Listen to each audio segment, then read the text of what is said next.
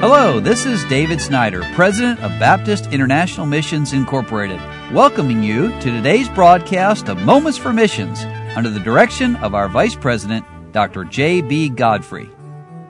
Well, this week we're talking about Southeast Asia, and Dr. Stephen Maldoff is here, and he's told us about the Papua New Guinea Bible Project, and yesterday about Australia and New Zealand, where he worked in that part of the world. Brother Maldoff, tell us today about Oceania. What does that even mean? Oceania would include the islands of the South Pacific, so places like Samoa, Fiji, and Tonga.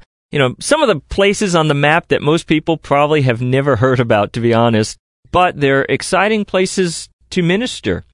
One of the things I love about being over in the South Pacific is that there is a great heritage of missionaries that went out, traveled under extreme circumstances and difficulty to go to these islands in the South Pacific, and they preached the gospel. And that had a huge impact.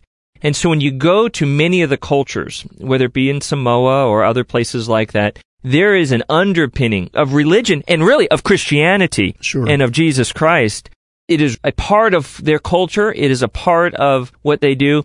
And I love being in there because you can easily talk to anyone Right. about Jesus and they're going to have a very positive, Sure. warm reception to that. Now, we talked about Papua New Guinea, but the truth is that started because of us giving out Bibles in Fiji. Yes, exactly. From 2011 to 2014, BIMI was involved in giving Bibles out to all the students in Fiji.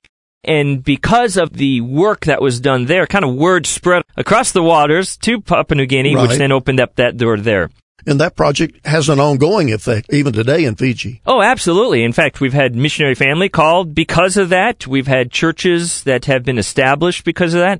There's definitely people who have been saved and in church now because of the Fiji Bible Project Okay. that occurred. So there's a long lasting impact that's been had there in that country. Tell us about Samoa. I know Jim Savali and his family are down there working hard, and God's really opened the door for them. Oh, absolutely. I had the privilege to go over to Samoa back in 2016 and spend some time working there. And I mean, it's a beautiful place. There's no doubt. It is like your tropical island locale. Sure. But the work there, you can go into the communities and go into the villages, and there, like I said earlier, there is definitely a, an openness to things about the Bible, things about God. Part of the challenge there then is because Christianity is part of the culture, you have to sort of help them to see that it's not cultural Christianity that brings someone to Christ. Sure. It is a personal faith in Jesus Christ. Right. So there is great openness. People go to church. People are very open about their faith and about believing in God, but you've got to help them to see that, well, that's great that you're a Christian nation, but you've got to know Jesus as Savior. Right. And then we have missionaries working in a little place called Kiribati.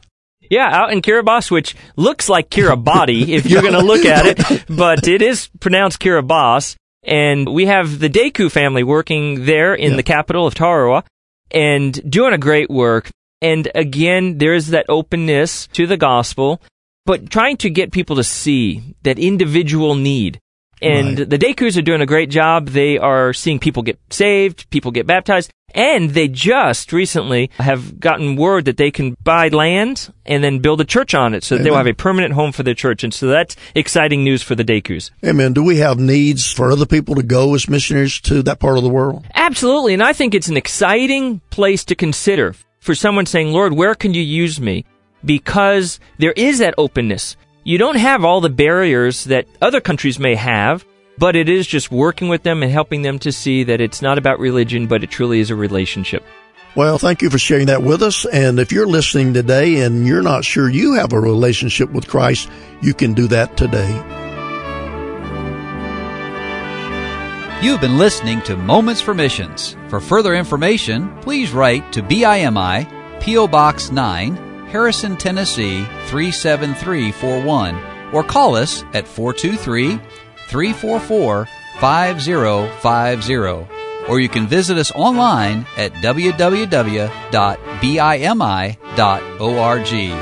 Until next time, may the Lord richly bless you.